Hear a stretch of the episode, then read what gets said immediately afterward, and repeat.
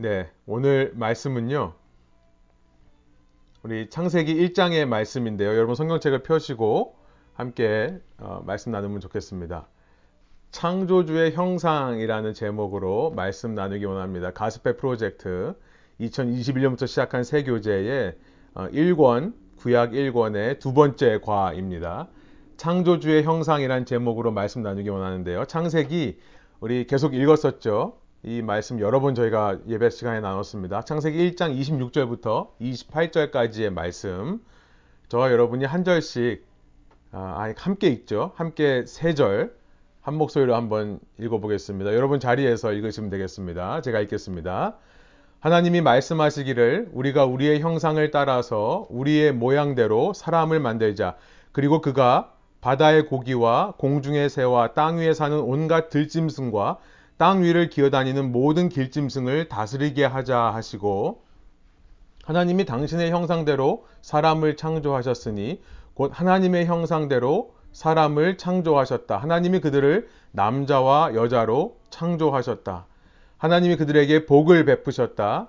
하나님이 그들에게 말씀하시기를 생육하고 번성하여 땅에 충만하여 하여라. 땅을 정복하여라. 바다의 고기와 공중의 새와 땅 위에서 살아 움직이는 모든 생물을 다스려라 하셨다. 아멘.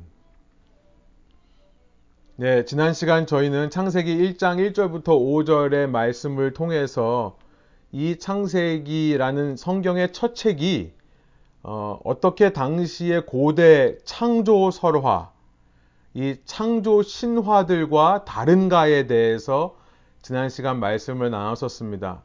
비슷한 점도 있지만 근본적으로 다른 것은 이 성경의 주인공은 사람이 아니라 하나님이라는 사실이었습니다. 오늘날 성공 신화라는 것이 어떻게 고대의 이 창조 신화와 연결되어 있는지를 살펴보았죠. 이 오늘날의 성공 신화나 당시의 창조 신화나 마찬가지로 이 신화들의 주인공은 사람입니다. 신이 아니라 이 반신반인이라고 하는 이 신적인 능력을 받은 어떤 슈퍼히어로 같은 초인들이거나 혹은 운 좋게 신의 아들로 태어나서 그 태생부터 일반 사람과 다른 반신반인들이 주인공이라고 했, 습니다. 탁월한 실력으로 성공을 하든지 혹은 억세게 운이 좋아 좋은 출생 배경으로 세상에서 권력과 부를 누리는 사람들의 이야기와는 달리 성경은 그 시작부터 이 세상은 그런 원리로 이루어지지 않는다라는 것을 말씀한다고 했죠. 그런 탁월하고 운 좋은 사람들이 만들어가는 세상이 아니라는 것을 성경은 말씀하신다. 오직 세상의 주인공은 하나님이시고 하나님께서 우리의 인생을 계획하시고 세워가신다. 그가 디자이너고 빌더라라는 사실을 나누어 썼습니다. 그 하나님을 믿고 신뢰하는 것이 우리 믿음의 삶이다.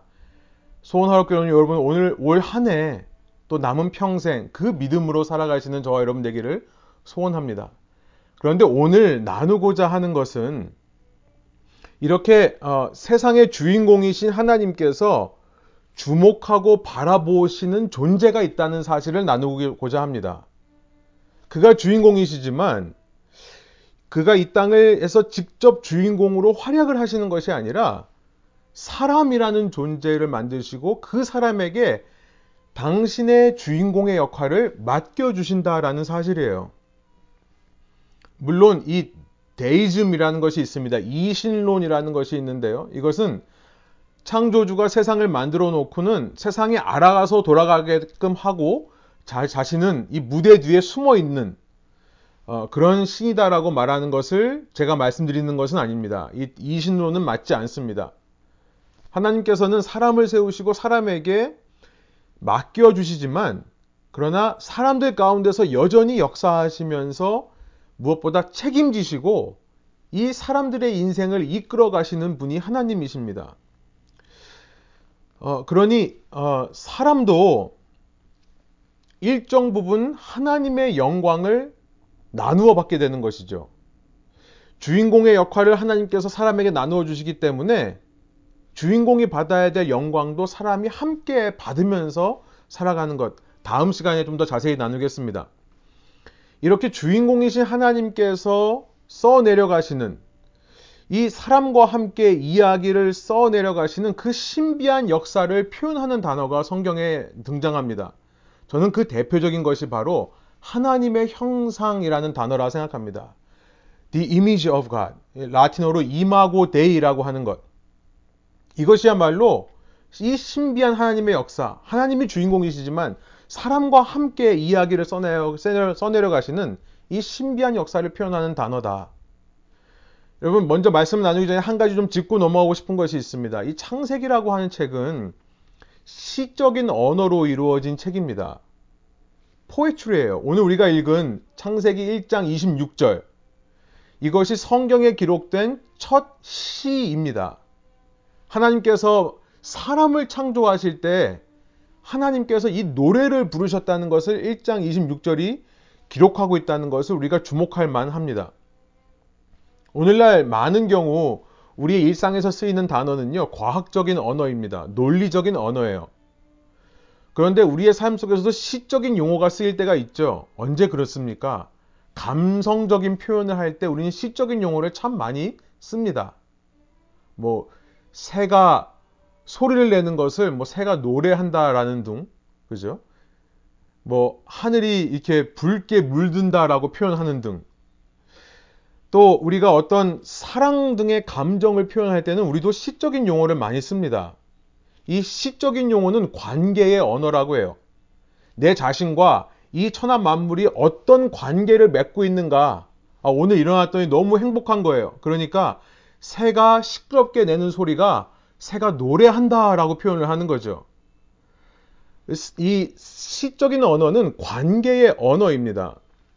이 시적인 용어의 특징이 있는데요. 이렇게 표현하고 싶어요. 담아내는 것이다 라고 표현하고 싶어요. 그릇과 같이 담아내는 것이다. 이 과학적, 논리적, 철학적 용어들은요. 정확하게 계량하고 정확하게 설명하는 것이 목적입니다. 그래서 상대를 설득하는 것이 그 역할이에요. 여기에는 큰 빈 공간 같은 것이 없습니다. 사실 거의 빈 공간이 없죠. 우리가 요즘 이 팩트라는 말을 좋아하는데요. 그냥 사실적인 언어들만 가득한 겁니다. 그런데 시적 용어에는 그릇처럼 빈 공간이 있습니다. 아니, 사실은 빈 공간이 꽤 많습니다. 표현하는 것보다 표현하지 않는 것이 더 많아요. 그런데 그 빈 공간에 더 깊은 의미가 존재하게 되는 것이죠. 특별히 그 빈 공간을 사색하고 성찰하다 보면 내가 사색하고 성찰하는 깊이에 따라서 그 빈 공간에 여러 가지 의미가 담기는 것을 경험하게 됩니다. 그래서 시적인 언어가 그래서 파워풀하고요. 고대의 이야기를 시적인 언어로 쓴, 써서 전달하려고 하는 의도가 거기 있는 것입니다. 이 시적인 언어로 성경이 쓰여있기 때문에요. 오늘 현대적인 현대 사람들이 갖고 있는 이 기계적인 마인드 이것으로는 이 성경이 잘 깨달아지지 않을 때가 있습니다. 그러나 시간을 두고 우리가 당장은 이해되지 않는다 하더라도 시간을 두고 그 의미를 생각하고 의미를 묵상하고 의미를 찾, 찾게 되면 그 의미가 어느 순간 깨달아지는 때가 와요. 우리 성경을 처음 읽으시는 분들이 아, 너무 어렵다라고 생각하시는 분들이 많이 있으세요. 그런데 당장은 우리가 이해가 안 되더라도 시간을 두고 그것을 계속 묵상하고 생각하다 보면 의미가 깨달아지는 것을 신앙생활 하면서 경험하게 됩니다. 저는 이 하나님의 형상이라는 표현이 대, 표적인 성경의 시적인 표현이라 생각을 합니다. 우리가 이것을 기계적으로 문자적으로 해석해서 아, 사람의 모습이 하나님의 모습과 비슷한 거구나라고 해석하면 안 됩니다. 거꾸로 하나님이라는 존재도 눈이 있고 귀가 있고 코가 있고 하나님이라는 존재도 우리처럼 손과 발이 있는 존재구나라고 해석하는 게 아닙니다. 추상적이고 모호해 보이지만 하나님의 형상으로 창조되었다는 말 속에 여러 가지 의미가 담길 수 있다는 것을 알고 읽는 것이 중요하다는 것을 먼저 짚고 넘어가기 원합니다.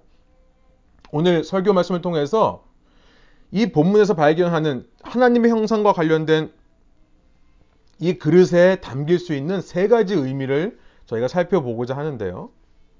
가장 먼저 우리가 쉽게 이 말씀의 문맥, context를 통해서 유추해 볼 수 있는 이 하나님의 형상이라는 뜻이 무엇인가에 대한 답. 첫 번째는 이겁니다. 하나님의 형상으로 창조된 사람이 하나님과 같은 창조적인 존재다라는 뜻이에요. creative beings. 우리가 문화 사명이라고 오늘 예, 부르는 이 오늘 본문의 말씀, cultural mandate이라고 한다고 제가 한번 말씀드린 적이 있습니다.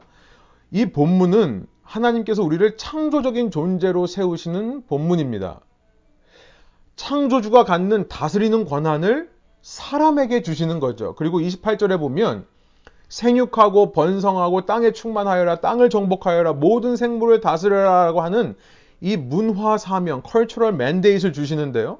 이것은 창조주가 해야 될 일을 인간에게 맡기시는 겁니다. 지금 문맥으로 보면 하나님의 형상으로 창조되었다. 창조주 하나님의 형상으로 창조되었다. 라고 하는 것에서부터 우리는 아, 우리가 창조주와 같은 권위를 갖는구나 라는 것을 생각해 볼 수 있는 거예요. 창조주처럼 정복하고 다스리는 것. 곧 창조주와 같은 존재다. 우리도 창조적인 존재다라는 거예요. 제가 말씀을 시작하면서 하나님께서 이 땅의 주인공이신데 당신이 직접 주인공의 역할을 하시는 것이 아니라 사람을 세워서 사람을 통해 이 땅을 이루어 가신다라고 한 것과 문맥, 이 의미가 연결되는 부분입니다. 그렇다면 창조적인 존재라는 것은 무슨 의미일까요? 이것을 세 가지로 좀 더 세분화해서 생각해 보기를 원하는데요. 첫 번째는 성품적인 면에서 창조적인 존재라는 것을 우리가 생각해 볼 수 있습니다. 우리는 성품 면에서 창조주를 닮아 있다라고 쉽게 이해할 수 있겠습니다. 사람이 창조주와 같은 성품을 갖는 겁니다. 이것을 신학적인 용어로 아주 어려운 말입니다만 사실 별거 아니에요. 공유적 속성이라고 하는데요. communicable attribute of God이라고 하는데 하나님의 성품이 우리에게 전달되어서 우리도 그 성품을 닮게 되는 그런 성품들을 가리키는 것이죠. 예를 들어서 하나님이 사랑의 존재이시기 때문에 그 하나님을 닮은 우리도 사랑의 존재가 되는 것입니다. 하나님이 공의로운 분이시기 때문에 우리도 공의로운 존재가 되는 거죠. 하나님이 긍휼하신 존재이기 때문에 우리도 긍휼함을 품게 되는 것을 말하는 겁니다. 그래서 여러분 인간이 하는 창조적인 일 중에 가만 보면은 사랑에서부터 창조적인 행위가 나올 때가 참 많습니다. 이 땅에 공의를 이루기 위해 정의를 이루기 위해 창조적인 일을 할 때가 참 많이 있어요. 내 눈에 긍휼하게 여기는 대상이 보이기 때문에 창조적인 삶을 사는 사람들이 있는 것이죠. 무엇보다 하나님은 선하신 분이세요. 그래서 그 하나님의 선함이 우리의 마음 속에도 전달이 됩니다. 우리 역시도 선한 것을 위해 창조적인 일을 하는 하나님과 같은 존재가 되는 것입니다. 창세기 1장을 보면 6일 동안 하나님께서 창조, 선지를 창조하시는데 좋다라고 몇 번이나 반복하십니까? 일곱 번 반복해요. 그리고 마지막 사람을 만드시면서는 그냥 좋다가 아니라 매우 좋다라는 말씀을 하시죠. 하나님의 창조 사역은 선함의 추구입니다. 하나님께서 창조하시는 것은 선함의 추구예요. 사람들도 하나님처럼 선함을 추구하기에 창조적으로 살아가는 존재들이라는 거예요. 사람들도 하나님을 닮았기에 하나님의 형상이 있기 때문에 선하지 않은 일을 할 때면 누가 가르쳐 주지 않았는데도 마음속에 양심에 가책과 찔림을 느끼게 되는 존재라는 것입니다. 이것이 첫 번째 의미가 되겠고요. 두 번째로는 성품만이 아니라 실제 행함으로도 창조적인 존재다라는 거예요. 마음만이 아니라 말로만이 아니라 실제 행함으로 하나님의 창조 사역과 같은 창조적인 일을 한다는 거죠. 사역을 한다는 거예요. 여러분 인류의 특징 중에 하나는 저는 이렇게 말하고 싶어요. 도전입니다. 인류는요 끊임없이 이 땅에 살면서 도전에 도전을 거듭해 왔습니다. 다른 말로 말하면 끊임없이 경계를 넘는 일을 하고 있는 것이 인간의 특징이에요. 동물들은 그렇지 않죠. 자신의 한계, 본성 안에서 충실하게 살아갑니다. 그런데 인간만은 안 그래요. 여러분, 이 도전하는 성향, 이것이 문제가 되는 것이 있습니다. 창세기 3장에 나오는 얘기예요. 그러나 이 창조적인 일에 도전하고 끊임없이 새로운 것을 추구하는 행동, 그런 추구하는 새로운 일들을 추구하며 하는 이유, 우리가 창조주를 닮았기 때문이다라는 거예요. 여러분, 이 시애틀이라는 도시에 살면서 눈부시게 발전한 이 기술들을 보면 여러분 이것이야말로 창조주 같은 모습이라고 생각하지 않 으십니까? 저는 저는 믿는 사람으로서 우리가 이 세상의 이런 창조적인 발전들을 사실은 기뻐하고 셀러브레이트 할 수 있어야 한다고 생각합니다. 창조주를 닮았기 때문에 일어나는 일들이에요. 세 번째는요. 관계적인 면에서 우리가 창조주와 닮아 있다는 것을 생각해 볼 수 있습니다. 하나님의 형상을 가진 창조적인 존재다라는 말은요. 사람이 이렇게 창조적인 성품을 가지고 창조적인 사역을 이루는 데 있어서 창조주 하나님처럼 관계를 통해 일한다라는 사실이에요. 26절을 다시 보시면 하나님이 말씀하시기를 우리가 우리의 형상을 따라서 사람을 만들자, 우리의 모양대로 사람을 만들자 하는 장면이 나와요. 복수의 우리라는 표현을 쓰십니다. 물론 유대인들은 그 유대인들의 히브리어를 보면 무언가 거대하고 위대한 존재들을 표현할 때는 항상 복수로 표현을 합니다. 하나님이라는 말 자체가 유대인의 말에는 복수로 되어 있어요. 그렇기 때문에 복수를 표현한 것 같은데요. 27절에 보면 희한합니다. 하나님이 당신의 형상대로 사람을 창조하시는데 그 사람이 하나가 아닌 거예요. 그 사람이 복수로 창조되는 겁니다. 남자와 여자. 단순히 유대인들은 하나님의 높으심을 표현하기 위해 복수형을 사용했지만 하나님은 그 속에 한 가지 진리를 숨겨 놓으신 것 같아요. 하나님이 실제로 복수이신 하나님이시죠. 그래서 그 형상을 닮은 사람도 복수로 창조된다는 사실이에요. 여러분, 사람을 남자와 여자로 창조하셨다라고 하는 이 27절의 이 문장은요, 이 스테인먼트는 인간에게는 두 가지 성별만 있다라는 것을 말하는 것일 수도 있지만, 실은 그게 목적이 아닙니다. 인간이 복수라는 거예요. 무슨 말입니까? 인간은 관계로 창조되었다라는 말이 되는 것입니다. 창조주와 같이 창조주 같은 모습으로 창조된 것이 관계 안에서 창조된 모습으로 드러난다라는 사실이에요. 여러분, 기독교에서는 하나님을 한 분이시지만 세 분으로 이해합니다. 이것은 너무나 어려운 내용인데요. 잘 모르시는 분들은 차차 알게 될 것입니다. 그런데 중요한 포인트는 뭐냐면 성경에서 나타나는 하나님은 아버지 하나님, 아들 하나님, 그리고 영 하나님. 이 아들 하나님이 바로 예수 그리스도시죠. 이 세 분 하나님이 완벽한 친밀의 관계 속에 있다는 것을 말씀하세요. 그리고 여러분 이 점 세 개가요. 너무나 가까운 나머지 점 하나로 존재해 버리는 겁니다. 이 창조주 하나님처럼 사람도 관계 안에서 존재하도록 창조되었다라는 거예요. 여러분, 앞서 제가 창조주적인 존재다라고 했을 때 첫 번째 성품을 얘기했습니다. 여러분, 우리가 하나님의 성품을 지녔다고 하는데 그 하나님의 성품이 혼자 있을 때 나오나요?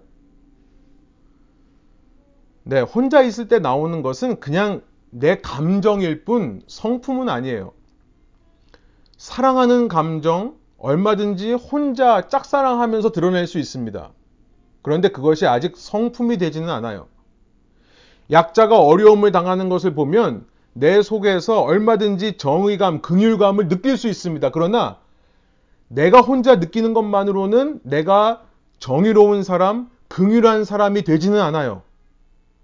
이것이 나의 성품이 되려면 내가 실제 그 대상과의 관계 속에서 이것이 드러나야 됩니다. 관계 속에서 사랑이 드러나야 되고요. 관계 속에서 긍휼함이 드러나야 되고요. 정의로움이 드러나야 되는 겁니다. 일도 마찬가지죠. 이렇게 창조적인 세상이 된 것은 어느 한 개인이 잘해서가 아닙니다. 우리는 너무나 큰 기업의 큰 CEO들의 이름만 알고 있습니다. 마치 그 사람이 잘해서 그런 놀라운 혁신을 가져온 것을 생각하기가 쉬운데요. 절대 그렇지 않죠. 수많은 사람이 함께 이루어낸 것입니다. 우리가 세상에서 행하는 이런 창조적인 활동, 창조적인 일은요, 사람과의 협력 없이는, 협동 없이는 불가능한 일인 거예요. 자, 정리를 해볼게요. 사람이 하나님의 형상으로 만들어졌다라고 하는 이 시적인 표현 속에 그 빈 공간에 넣어 볼 수 있는 첫 번째 의미는 뭐냐면 인간은 하나님과 같은 창조적인 존재다라는 거예요. 성품 면에서, 사역 면에서, 관계 면에서 그렇다는 것을 우리가 생각해 볼 수 있습니다. 근데 이 관계적인 면을 저희가 좀 더 살펴보기를 원해요. 두 번째, 하나님의 형상 으로 창조되었다라고 하는 이 시적인 표현에 우리가 넣을 수 있는 의미가 바로 하나님과의 바른 관계를 추구하는 존재로 지어졌다라는 의미가 될 수 있는 것입니다. 사실 여러분 하나님의 형상, 이 형상이라는 단어를 고대 사람이 들을 때 가장 먼저 마음에 와 닿는 이미지는 어쩌면 부모와 자식 간의 관계였을 것입니다. 나의 형상이 들어있는 사람이 누굽니까? 여러분, 여러분의 형상이 들어있는 사람이 누구죠? 제일 먼저 여러분의 부모님이세요. 그리고 내 자녀죠. 하나님께서 참 희한하게 지으셨습니다. 이제 후대 현대 과학자들이 DNA라는 걸 발견했죠. 우리 세포 속에 이 DNA라는 정보 전달 매체가 있어가지고 부모의 유전 정보가 그대로 자녀들에게 흘러 들어간다는 것을 발견했습니다만, 여러분 쉽게 말하면 하나님은 우리가 닮도록 창조하셨습니다. 우리를 닮는 존재로 창조하셨다는 거예요. 이 창세기를 읽다 보면 이 다른 이 고대 근동 설화, 창조 신화와는 전혀 다른 맥락을 발견하게 되는데요. 어, 제가 자세한 내용은 오늘 설교에서 뺐, 뺐습니다만 이 주변에 있는 문학들을 보면 인간이 잘못한 것에 대해서 인간은 반드시 무시무시한 심판을 받습니다.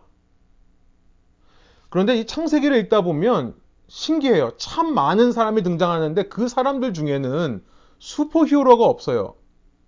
슈퍼 히어로가 없을 뿐만 아니라 그 모든 성경의 등장인물은 전부 허물이 있는 사람들입니다. 사실 죄인이에요.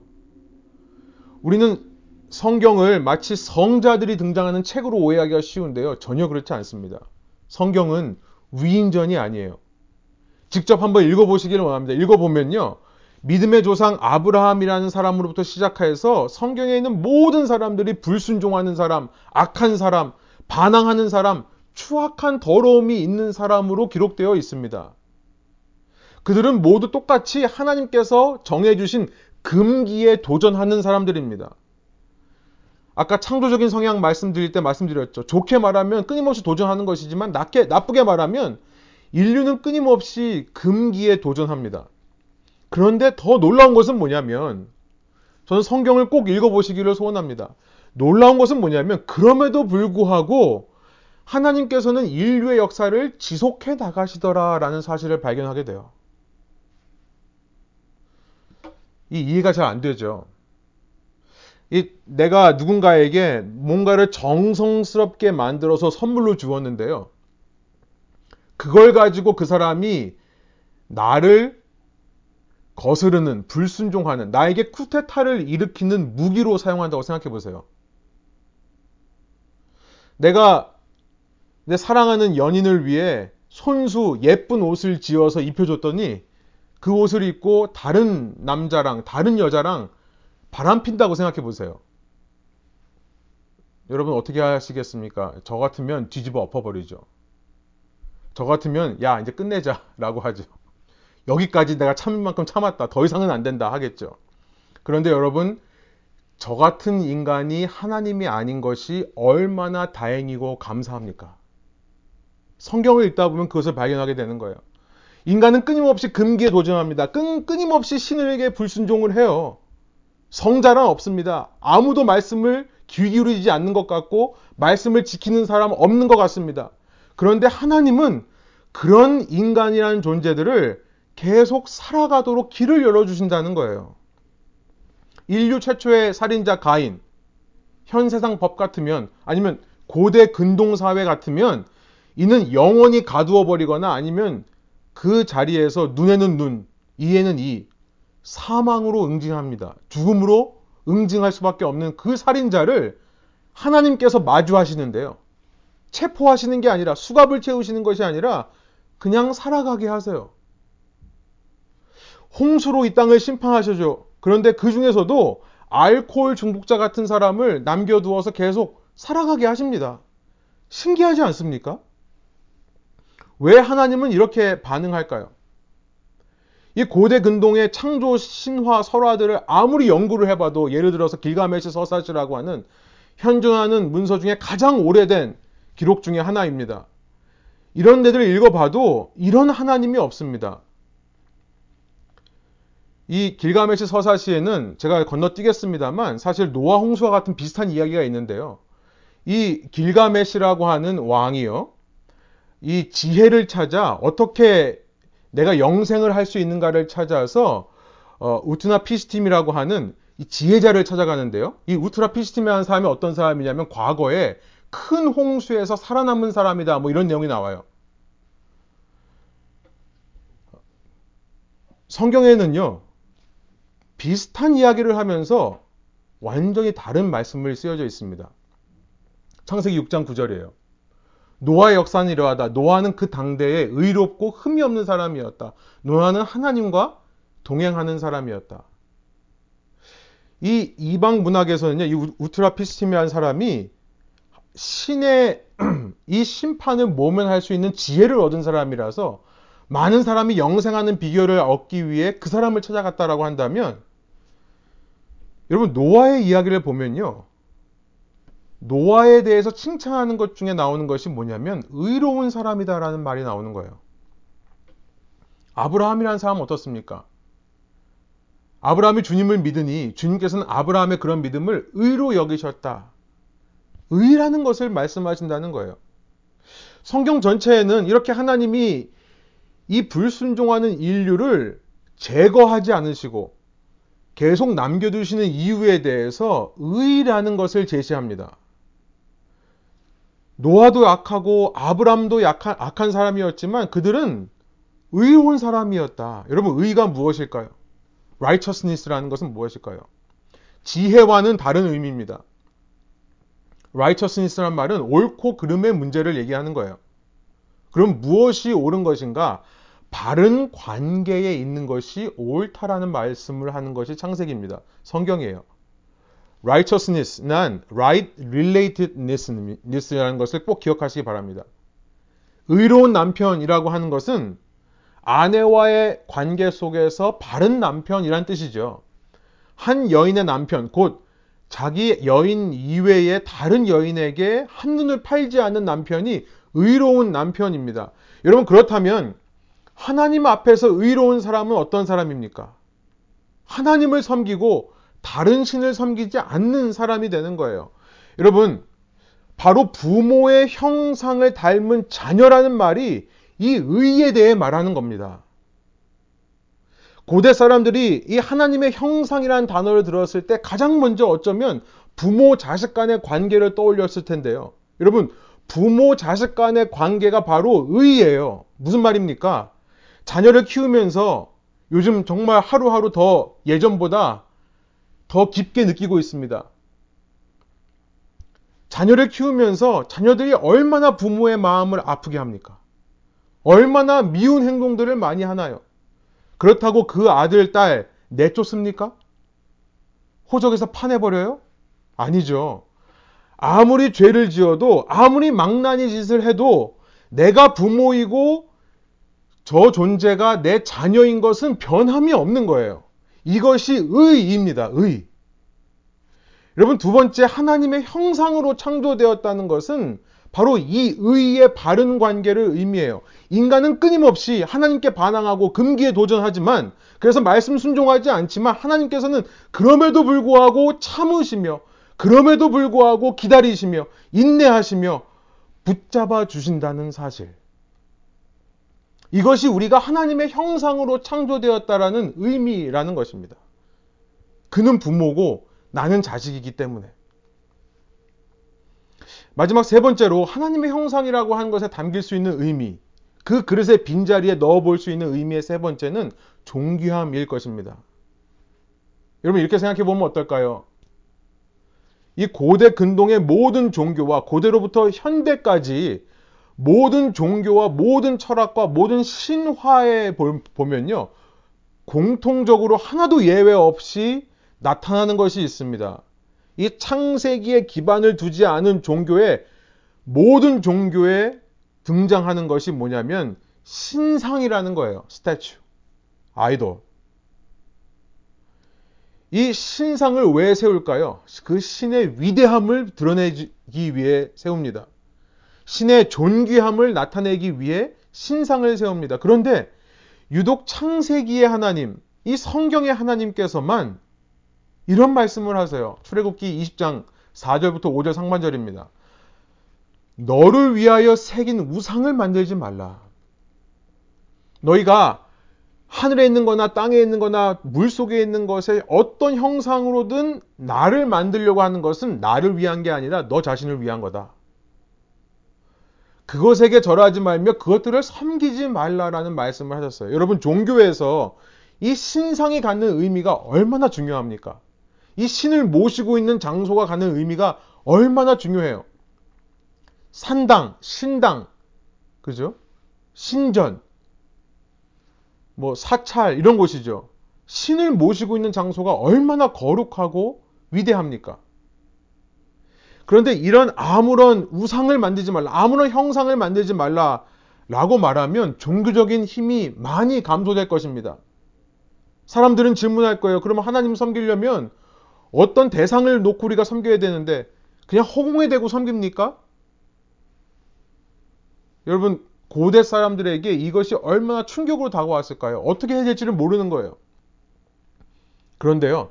창세기를 읽어보면 하나님은 이미 창조하는 그 순간부터 이 땅에 자신의 형상을 두었다는 사실을 알게 되는 것이죠. 성경의 하나님이 자신을 섬기기 위해 만든 신상의 수가 2022년 현재 80억 명에 달하게 되는 것입니다. 무슨 말입니까? 우리가 만나는 인간은 어떤 인종이든지 그 성별이 어떻든지 그가 장애가 있든지 없든지 모든 인간은 존귀한 존재라는 거예요. 우리는 생각보다 우리가 기대하는 것보다 내가 알고 있는 것보다 더 소중하고 존귀한 존재라는 사실입니다. 이것은 내가 본질적으로 존귀한 존재이기 때문은 아니에요. 창세기가 분명히 말씀하신 것이 있습니다. 인간은 흙, 아다마로부터 만들어진 것이 바로 사람, 아담이라고 하는 존재라는 사실. 우리 자체로 존귀한 존재가 아니지만, 그럼 우리가 왜 존재한, 존, 존귀한 존재가 되는 것입니까? 하나님께서 흙과 같은 우리를 보시면서 나의 형상들이다. 나의 신상들이다라고 말씀하시기 때문에 존귀한 존재가 된다는 사실이에요.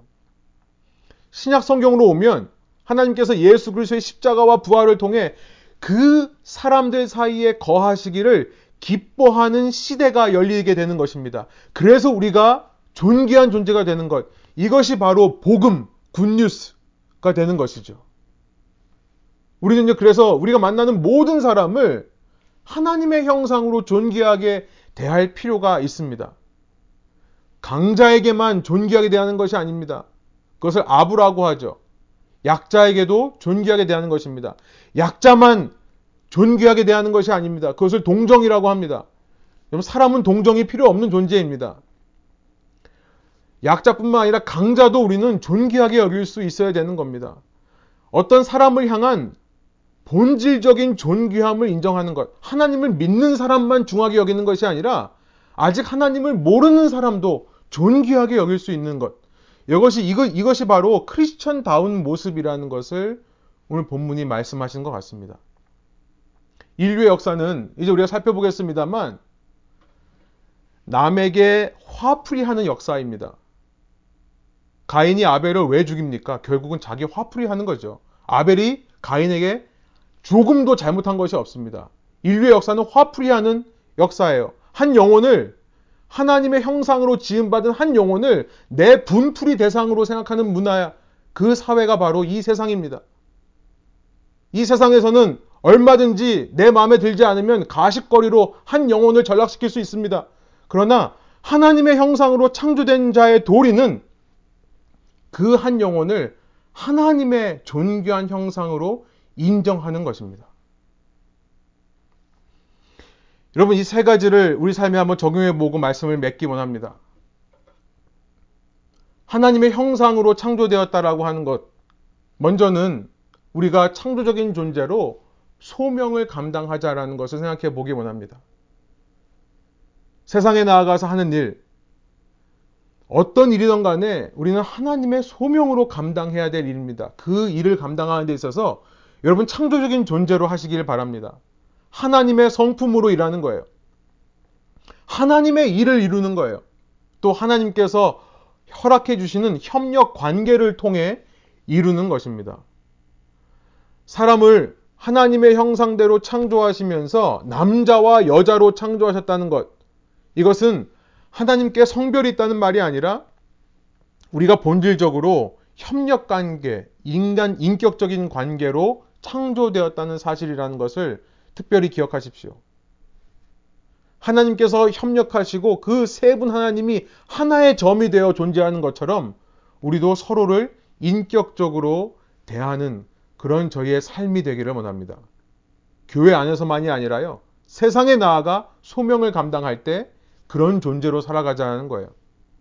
그러므로 우리의 삶에 이 바른 관계를 최우선시했으면 좋겠습니다. 나의 유익, 나의 성공, 내가 누릴 수 있는 것이 최우선이 아니라 이 바른 관계를 세워나가는 것을 우리 인생의 최우선으로 삼자. 여러분, 참된 인생의 지혜란 바로 하나님과의 바른 관계입니다.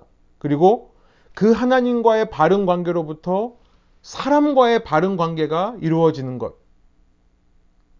하나님을 하나님으로 인정할 때 나의 의는 나에게 달리는 것이 아니라 그럼에도 불구하고 참으시고 용서하시는 그 하나님의 자비로우신 부모와 같은 사랑에 내 의가 달려있다는 것을 깨달을 때에만 우리는 1만 달란트 빚진 자로서 100데나리온 빚진 자에게 사랑의 마음으로 하나님의 성품으로 대할 수 있는 것입니다. 마태복음 6장 33절에 먼저 그 나라와 그의 의를 구하라 라고 말씀하십니다. 그의 의를 구하는 사람에게는 모든 것이 더해질 줄로 믿습니다. 세 번째, 사람을 존귀하게 여기는 참 예배를 살아가자는 것을 적용하기 원합니다. 사람을 존귀하게 여김으로 예배하는 것. 여러분, 하나님을 예배한다는 것은 이런 종교적인 공간 안에서만 하나님을 높이는 것을 말하지 않습니다. 그 하나님의 형상으로 창조된 사람을 존귀하게 여기는 것이 우리의 예배입니다. 그 하나님의 성령을 받들고 사는 한 분한 한 분의 기독교인들이라면 우리가 더 존귀하게 여김으로 하나님을 예배할 수 있는 것입니다. 그가 단점이 없어서 할 수 있는 것이 아닙니다. 아니요. 모든 인간에겐 단점이 있습니다. 부족한 점이 있습니다. 그러나 그럼에도 불구하고 하나님께서 의롭다 하셨기 때문에 나도 존귀하게 여길 수 있는 것을 배우는 것. 이것이 참된 예배인 줄로 믿습니다. 여러분 기억하시기 원해요. 혼자 신앙생활 한 것은 허황된 생각입니다. 그 누구도 혼자 신앙생활 하는 법은 없습니다.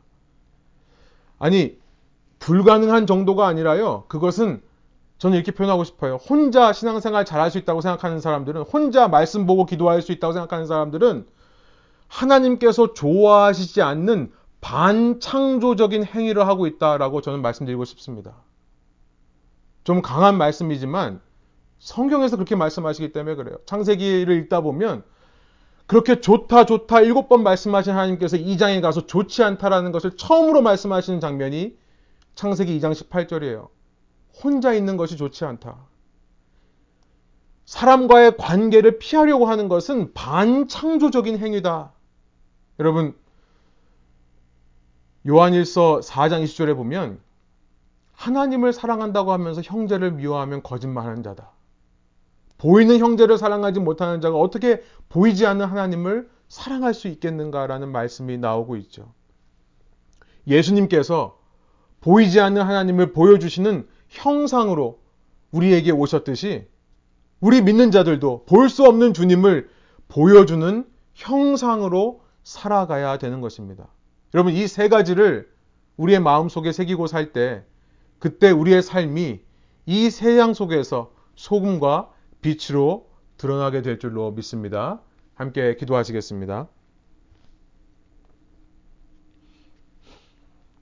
하나님 이 시간 창세기 1장에 이 하나님의 형상으로 창조된 우리라는 사실을 살펴보면서 우리가 어떤 적용과 어떤 마음의 자세를 가져야 되는지를 주님께서 말씀해 주시니 감사합니다. 주님, 창조적인 존재로 이 세상에 나아가 주님의 창조적인 일들을 마음껏 이루는 저희들 삶 되게 하여 주십시오. 성품적인 면에서 추구하는 일에 있어서 사람들과의 관계에 있어서 그 창조주의 선함과 사랑과 공의로움과 그 창조주의 긍휼하심이 드러나는 인생 살게 하여 주옵소서. 주님, 이 모든 것 가운데서 우리는 오직 주님과의 바른 관계만을 추구하기 원합니다. 내 안에 부족함이 발견되고 내 안에 내 안에 단점이 발견된다 할지라도 하나님은 우리를 버리지 않으시고 부모처럼 우리를 품고 인도해 주시는 것을 믿고 의지하는 저희의 신앙 되게 하여 주셔서 모든 율법주의적인 성향으로부터 자유롭게 하여 주옵소서. 그런 율법적인 성향으로 서로를 대하지 않도록 인도하여 주십시오. 특별히 모든 사, 사람이 주님의 신상이라는 것을 깨닫고 주의 성령이 거하시는 성전이라는 것을 깨닫고 존귀하게 여기는 저희가 될 때에 주님 그런 사랑이 역사하는 저희의 삶이 이 세대 가운데 빛으로 또 소금의 역할로 드러나게 하여 주시고 그래서 진리를 모르는 수많은 사람들이 아니 진리를 모르는 우리 주위에 있는 한 영혼이라도 우리의 모습을 통해 주님을 발견하고 주의 형상을 성당 대신 예수 그리스도를 만나는 기적과 같은 역사가 일어나게 하여 주옵소서. 감사드리며 예수 그리스도의 이름으로 기도합니다. 아멘.